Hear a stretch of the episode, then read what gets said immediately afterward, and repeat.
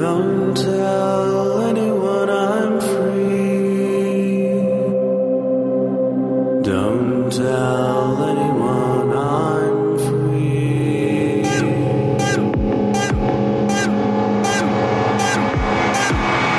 In this episode of BSD Talk, an interview with Chris Buechler from the PF Sense project. people have been asking, "Oh, I got this, you know, 1.2 box. Is it vulnerable to Heartbleed?" Well, no, but y- you're, vulnerable to you know 200 other things at this point. you got 99 problems, but Heartbleed ain't one. All that and more coming up on BSD Talk number 242. It's Thursday, June 5th, 2014. We're here at BSD Can with Chris Buechler from the PF Sense project, and thanks for coming back on with me. It's been a while. yeah, thanks for having me. I think the last time we spoke was, oh, gosh, I don't know, it must have been five, six years ago when PF Sense was in the one series. Yeah, I think it's maybe even longer than that. And it was yeah back in the early days of the project. Yeah, yeah. So I imagine that there's probably some people out there that have a uh, if it ain't broke, don't fix it attitude and, and might still be running a PF Sense box running the one series. Two has been out for a while, and if you were sitting at a table with those people, what would you tell them were the reasons that they really should upgrade something that currently is running just okay? Yeah, people tend to not touch their firewalls if it's if it's not broke. They don't want to fix it. They just let it run. A lot of people will just go throw it in a closet somewhere and even forget it exists. Yeah, so we we do run across versions from on a pretty routine basis that you know, a box hasn't been touched in seven, eight years at times. Uh, but yeah, that's not a good thing to uh, just let your uh, firewall run unpatched forever, regardless of uh, what software it's running. Uh, there are, well, of course, there's a variety of security updates and uh, all the, the components that, that we include. That if you're still running a, a 1X uh, series, you're you're about five years behind uh, since our first 2X stable release. Um, so that's, uh, that's one big reason. Um, and we've added a lot of features since um, since those days uh, as well um, in the 2.0x release series and the the 2.1.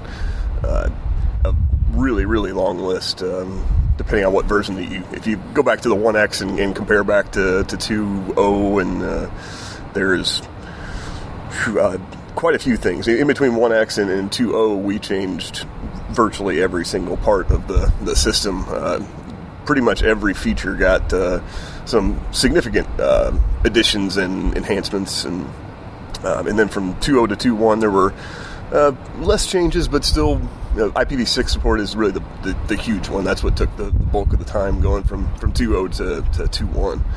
Uh, so that's uh, that's that's another reason to upgrade, but uh, just for bug fixes and stability purposes and uh, and security reasons primarily, it's definitely something you want to get up to the, the latest latest code. Is there a upgrade path from a one series box to a two, or do you have? Yeah, yeah. You can go. Um, you can go straight from any previous release to the most recent stable two one three. So if you're uh, uh, if you're still running a, a 1x version of some sort, or even some people are on occasion we run across a like 0.07 alpha alpha from you know 2005 or something in the very very early uh, days of the project yeah you can upgrade any of those direct to uh, to 2.1 i guess it, it it will it will boot but there might be some pf firewall rule set changes or something that maybe you'll have to tweak by hand or no we automatically handle the oh, wow. uh, it, the config upgrade process so yeah if there is a change in the uh, config file um, format from one version to another, we automatically upgrade that. Mm-hmm. And every config upgrade step has uh, uh, it knows where to start based on what the config version of your, your previous one is. So if you're upgrading from 1.2 to 2.13, you're going to go through a whole list of upgrade steps on the config upgrade. Um, if you're going from 2.0 to 2.1, there's a much smaller list that it goes through, but it still it still knows what config version you started with and runs through every part that it needs to uh, uh, convert, uh, re- regardless of, of, where you start. So that that works really well. Uh, there really aren't any circumstances where you can't upgrade from a previous release directly to the, the most recent. And what version of FreeBSD are you tracking right now? Uh, our most recent stable release is on 8.3. Uh, still, we kind of got stuck on the the 8x releases um, because whenever we started doing 2.1, we 9.0 had a variety of issues for the things that we um, do, and it was really more than what we could fix in a reasonable amount of time to get uh, 2.1 release out. So that got us stuck on 8.3 for 2.1, 2.11, 2.12, 2.13. Um, but now for the 2.2 release that's currently under development, be out uh, within a few weeks, couple months, uh, something along those lines. Um, we're on uh, 10 stable, so we're uh, staying much closer to the most recent uh, FreeBSD, just so we can partially so we can get patches and things back into FreeBSD, and we can take advantage of all the latest drivers and features and performance enhancements, and you know all the other work that uh, that that FreeBSD is doing, and that we can also help contribute to ourselves uh, and, and, make it available not just for, for our users, but for anybody who uses uh, FreeBSD. Yeah, I think I remember some previous talks that you'd given at some conferences, and you had to make some changes to defaults or some tweaks to FreeBSD for your needs. So basically, with 10, you're having to do a lot less of that. Yeah, uh, yeah. We used to have a, a, more significant kernel patch set, uh, especially when we got stuck on 8.3 for a while. We would start backporting drivers. So our 8.3 is not really stock 8.3. Uh, we have the our, our most recent stable release has the for instance, the Intel gigabit and 10 gigabit drivers from 10 on 8.3. Uh, there are a few others that um, I don't remember the whole whole list off the top of my head, but yeah, there are several other drivers that we had backported, so we're more ahead of uh, at least a, from a driver perspective on, on 8.3 than just stock FreeBSD would be. Uh, but now it's better to, to, to stay more up to date. So all the various improvements that, that go into FreeBSD we can take advantage of more quickly. And you did mention earlier some security implications of, of upgrading, obviously, just keeping your software current, but more recently, everybody knows about the Heartbleed bug. How yeah. did that impact uh, pfSense? Yeah, it, uh, if you were running 2.1 or 2.1.1, um, the version of OpenSSL that's used for the web interface and for OpenVPN and potentially for some add-on packages, depending on what you're running, is Heartbleed more vulnerable. Uh, the the OpenVPN config that we have people use by default uses TLS authentication, so that kind of mitigates that to some degree, at least if only trusted users have your TLS key, because you can't exploit it without actually having the TLS key. Uh, so there's at least some mitigation there for OpenVPN, but the, the web interface is uh, uh, vulnerable if you're on one of those releases, and uh, it's relatively easy to get your session cookie or something like that as an unauthenticated user, uh, just like it is for any web service that uh, that was vulnerable to it. So that's a if you're on 2.1 or 2.11, then you definitely urgently want to upgrade to, to patch Heartbleed. Uh, 2.0 releases and 1X releases, those are old enough that they don't actually, they aren't vulnerable. They're, they're using an older version of OpenSSL than uh, what introduced uh, that, uh, that vulnerability. So yeah, the, uh, people have been asking, oh, I got this, you know, 1.2 box, is it vulnerable to Heartbleed? Well, no, but uh, you're vulnerable to you know 200 other things at this point. you got 99 problems, but Heartbleed ain't one. Mm-hmm. so, regardless of what uh, version you're on, whether or not you're vulnerable to uh, Heartbleed, it's a uh, time to upgrade.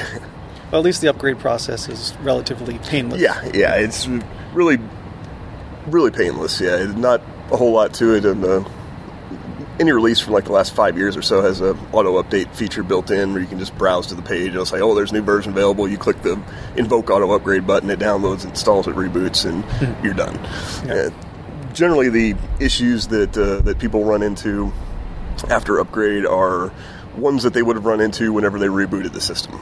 Uh, some a lot of people have boxes that are up for two or three or more years, and well, the next time you reboot the system, oh, the hard drive doesn't exist anymore, or it can't get through post, or you know, it has some kind of hardware problem that uh, if you had just rebooted it, it would no longer have have functions. So that's that's the majority of the, the issues that we see after upgrade, uh, and the the rest of the issues that you you know, may see people say, "Oh, I upgraded and this doesn't work anymore." Uh, the the reality is, it just has nothing to do with the upgrade at all. Uh, So the it's generally generally low risk, and the the if you're going from a, a an earlier FreeBSD version to uh, eight, uh, the eight three base that we have, there's there's always a possibility that some unusual combination of hardware won't play nicely with FreeBSD 8.3, that it worked fine with a 7.1 or something like that. But that's kind of a one in ten thousand kind of thing. It's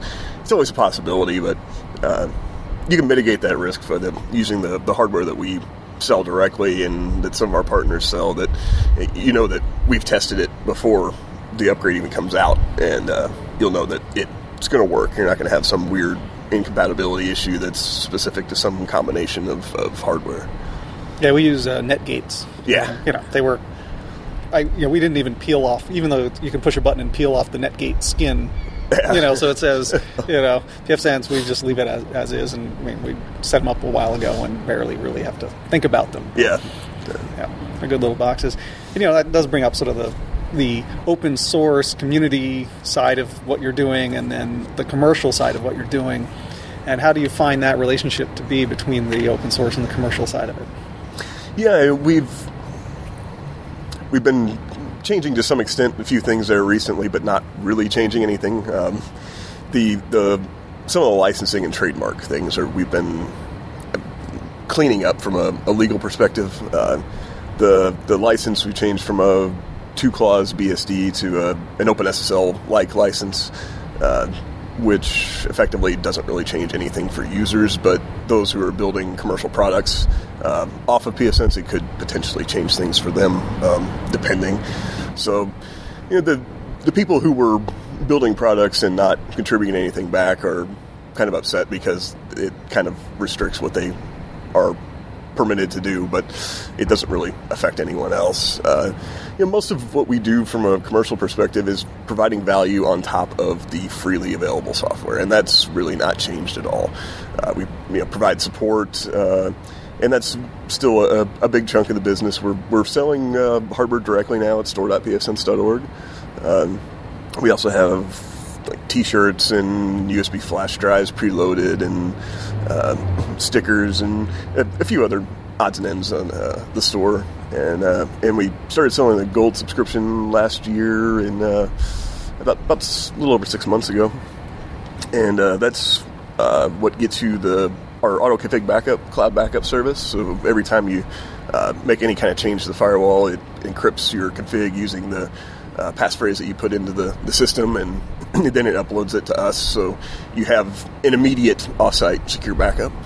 Uh, and it also gets you access to the latest version of our book, uh, the 2.1 release version, and that's um, the the best source of documentation out there, the most comprehensive. And there's a lot of stuff on our documentation wiki, but uh, the really the, the comprehensive source that covers everything in great detail is uh, in the book. Um, and we do a, a, monthly hangout now as well for uh, for gold subscribers, where um, we generally let people vote on you know what the, the topic of most interest is, or uh, unless there's something that I see that's of a lot of need and, and interest, and I'll just pick it and do it myself. But you know, we uh, once a month, uh, generally the third Friday of every month, we uh, we do that. We have an hour, hour and a half presentation, and then uh, take various questions and discussion afterwards, and uh, that's people really enjoyed that. They're getting to learn about various parts of the, the project in uh, in more detail and getting a live demonstration of how various pieces work and, and things like that. So that's uh, our our gold subscription. So the that's uh, that's really the commercial pieces that we've done. There's not a oh here go go buy this professional version of, of pfSense, buy a license for it kind of thing. Uh, it's uh, the software is is all freely available still. I, I, applaud that move, and I've used some other systems where. You know, lobotomize maybe is a strong word, but they have a tendency to really hamstring the free product. Yeah. Which and what they hamstring varies over time, occasionally, and so uh, you know, I mean, if if, I guess if you want it, you pay for it. But you know, I, am happy that you're adding on top of as opposed to going in and sort of withholding right. key features. and people. that's a, as we've changed the license and started better enforcing our trademarks and things like that. That's one of the things that has kind of set some people off as they think that's the path that we're going to go down. So there's these people out there that are you know telling us, oh, they're going to go closed source entirely, and I'm like, really? Um, and there's people like replying to me on Reddit and things like other sites like that. You know, they're going to close the source. Well, you might want to look at my username and who I am. You're telling me what my uh, what my company is going to do, and it's um, things I wasn't aware my company was going to do. And it's uh, kind of funny how that works, and it happens to uh, me and uh, and Jim, and I'm sure Jamie as well. The, all the partners in, in ESF that uh, yeah, other people think they know more about what our company is doing than than what we do, but.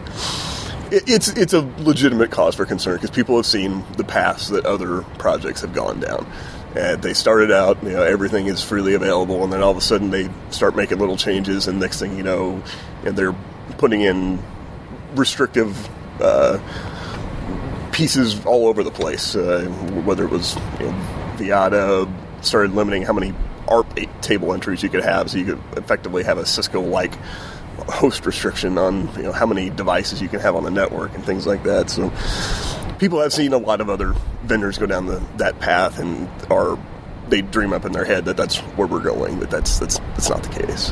That's, that's good to hear. As, as a user of the product, that's that's great. So, all right, well, um, I guess we should get back to the the talks here at the conference. But thanks for sitting down a little bit and giving us an update on PF Sense. Thank you. Appreciate it. If you'd like to leave comments on the website or reach the show archives, you can find them at bsdtalk.blogspot.com. And if you'd like to send me an email, you can reach me at bitgeist at yahoo.com. That's B I T G E I S T at yahoo.com. Archives of the show are also on archive.org. Thank you for listening. This has been BSD Talk, number 242.